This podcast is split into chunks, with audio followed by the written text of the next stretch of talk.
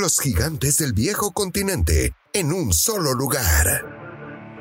Barcelona, Real Madrid, la Champions y cada detalle de los jugadores latinos en el viejo continente. El mejor fútbol del mundo en el mejor podcast.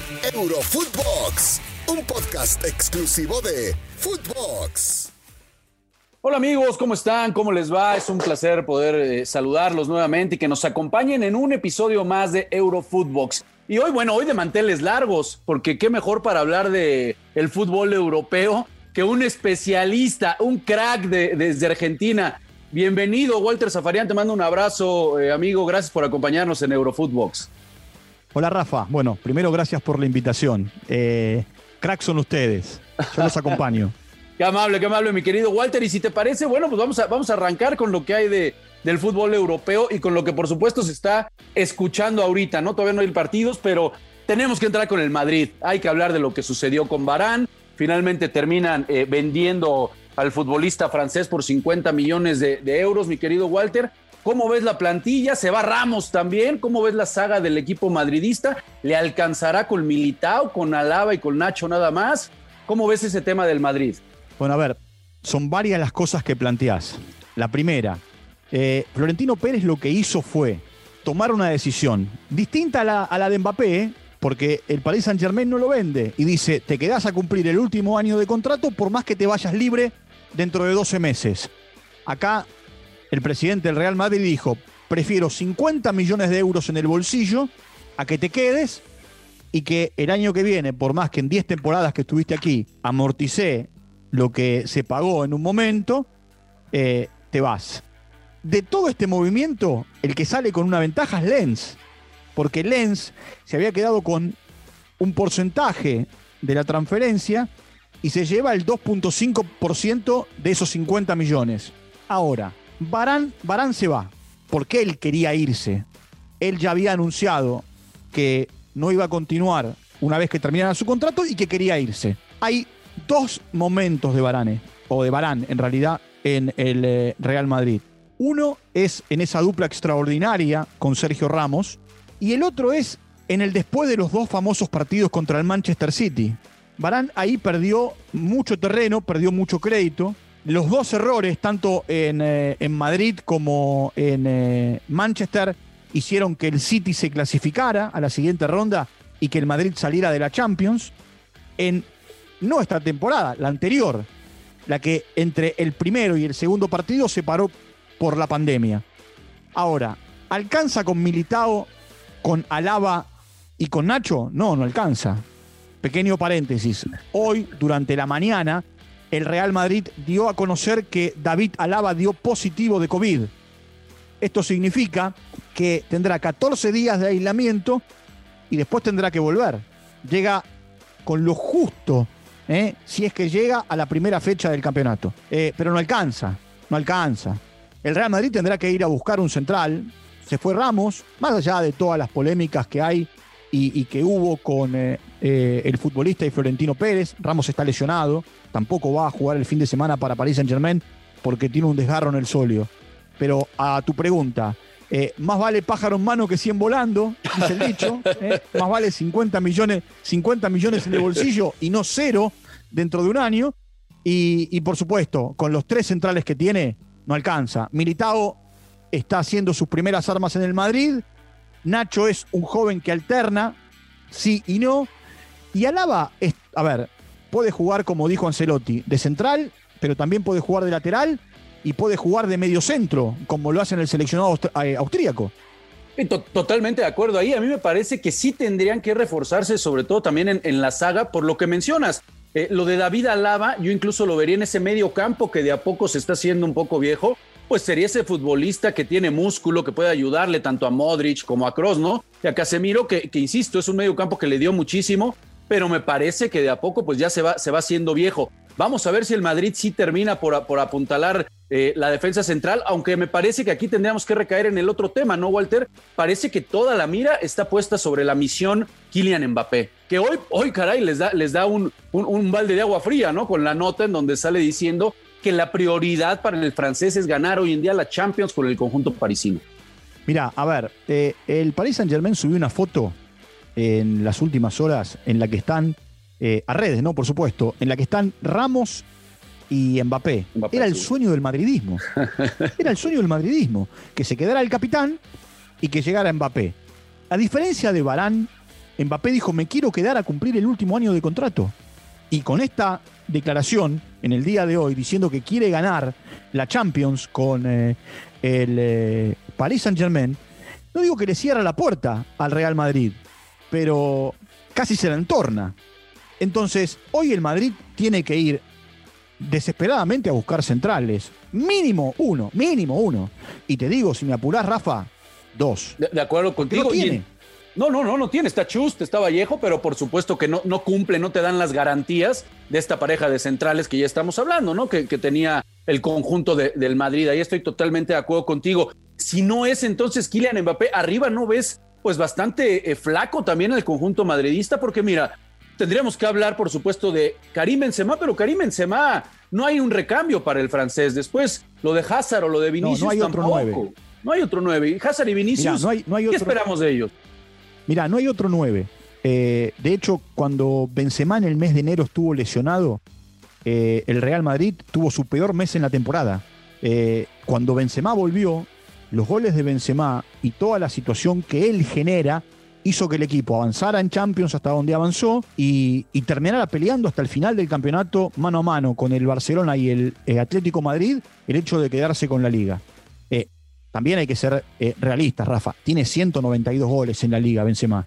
No es un improvisado. No, no, no. Ahora, necesita un 9. Ahora, ese 9 es Mbappé. Yo no sé si Mbappé hoy es 9-9. Hace goles. Eso sí es cierto. Pero también eh, el Real tiene jugadores que convierten goles. Porque todo lo que rodea a Benzema en la, en la, en la delantera eh, convierte goles. El gran tema hoy para Ancelotti es definir qué hacer con Gareth Bale en, en la zona de ataque. Porque Bale no solamente puede ser un buen jugador para reforzar el ataque, sino tiene gol.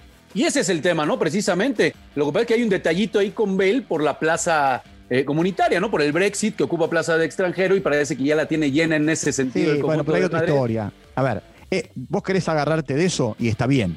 Está bien. A partir del Brexit y de toda la situación de los británicos fuera de la Gran Bretaña, eh, está bien, está bien. Vamos, vamos a tomar que así sea. Ahora, yo te recomiendo la eh, biografía autorizada, porque aparte está escrita por él.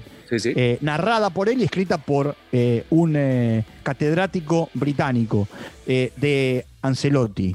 Y ahí te vas a dar cuenta las peleas de Ancelotti con Gareth Bale. Gareth Bale un día fue a verlo a Florentino Pérez. En realidad fue su representante, este que anda también haciendo declaraciones por todos lados y enojándose con Dios y María Santísima. Y le dijo, yo estoy descontento y Gareth está descontento por la zona en la que juega en la cancha.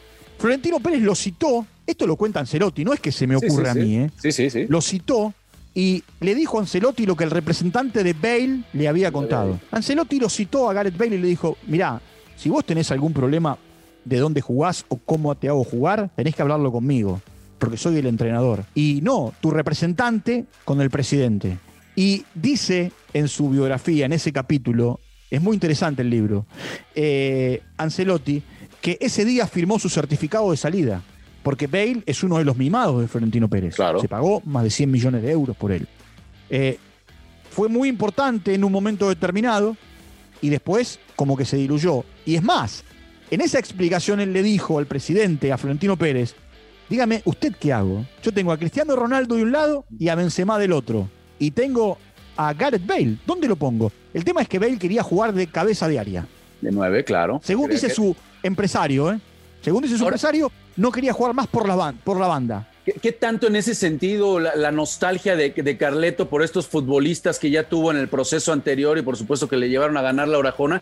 ¿Qué tanto puede pesar esa nostalgia ¿no? con, con, con Carleto para la toma de decisiones en tratar de, de revivir a un Isco, a un Marcelo, a futbolistas con los que él eh, eh, eh, vivió grandes momentos?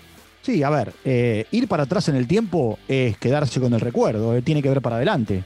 Eh, este Marcelo no es el mismo Marcelo del 2014, eh, Isco no es el mismo Isco del 2014, eh, el Real Madrid no tiene el mismo equipo que en el 2014, eh, y Ancelotti no es el mismo que en el 2014.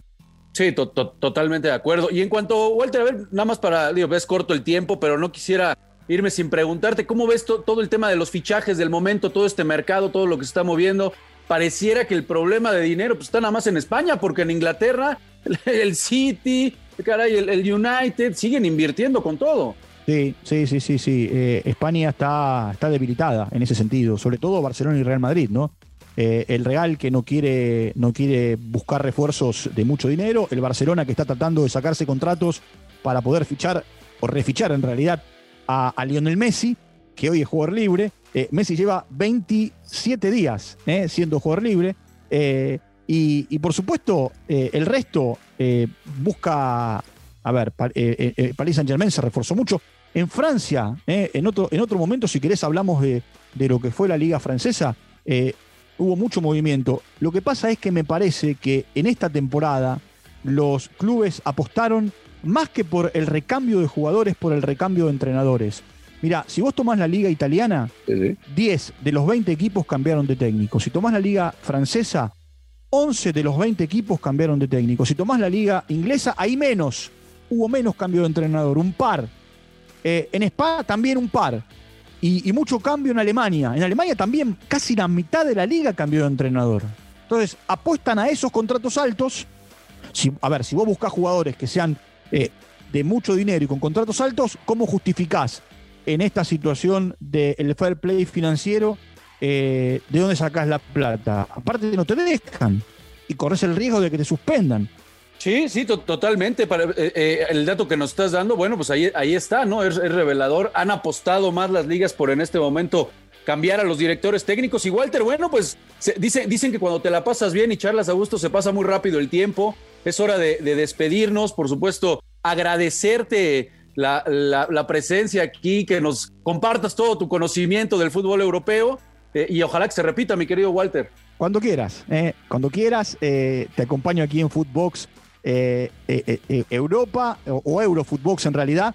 Y, bueno, los espero en Footbox Argentina para, para también encontrarnos allí con, con, todo lo que tiene que ver con el fútbol argentino. Así que gracias a vos, Rafa, gracias por la invitación y cuando quieras a disposición como siempre. Gracias, Walter, y bueno, un abrazo a toda la, toda la banda que nos acompaña. No olviden, por supuesto, escucharnos en la plataforma de podcast favorita. No nos pueden eh, seguir de lunes a viernes, por supuesto, también en nuestras cuentas personales, en Instagram, en todas las cuentas también pueden encontrar Footbox. Les mandamos un abrazo y no se lo pierdan, amigos. Nos vemos mañana.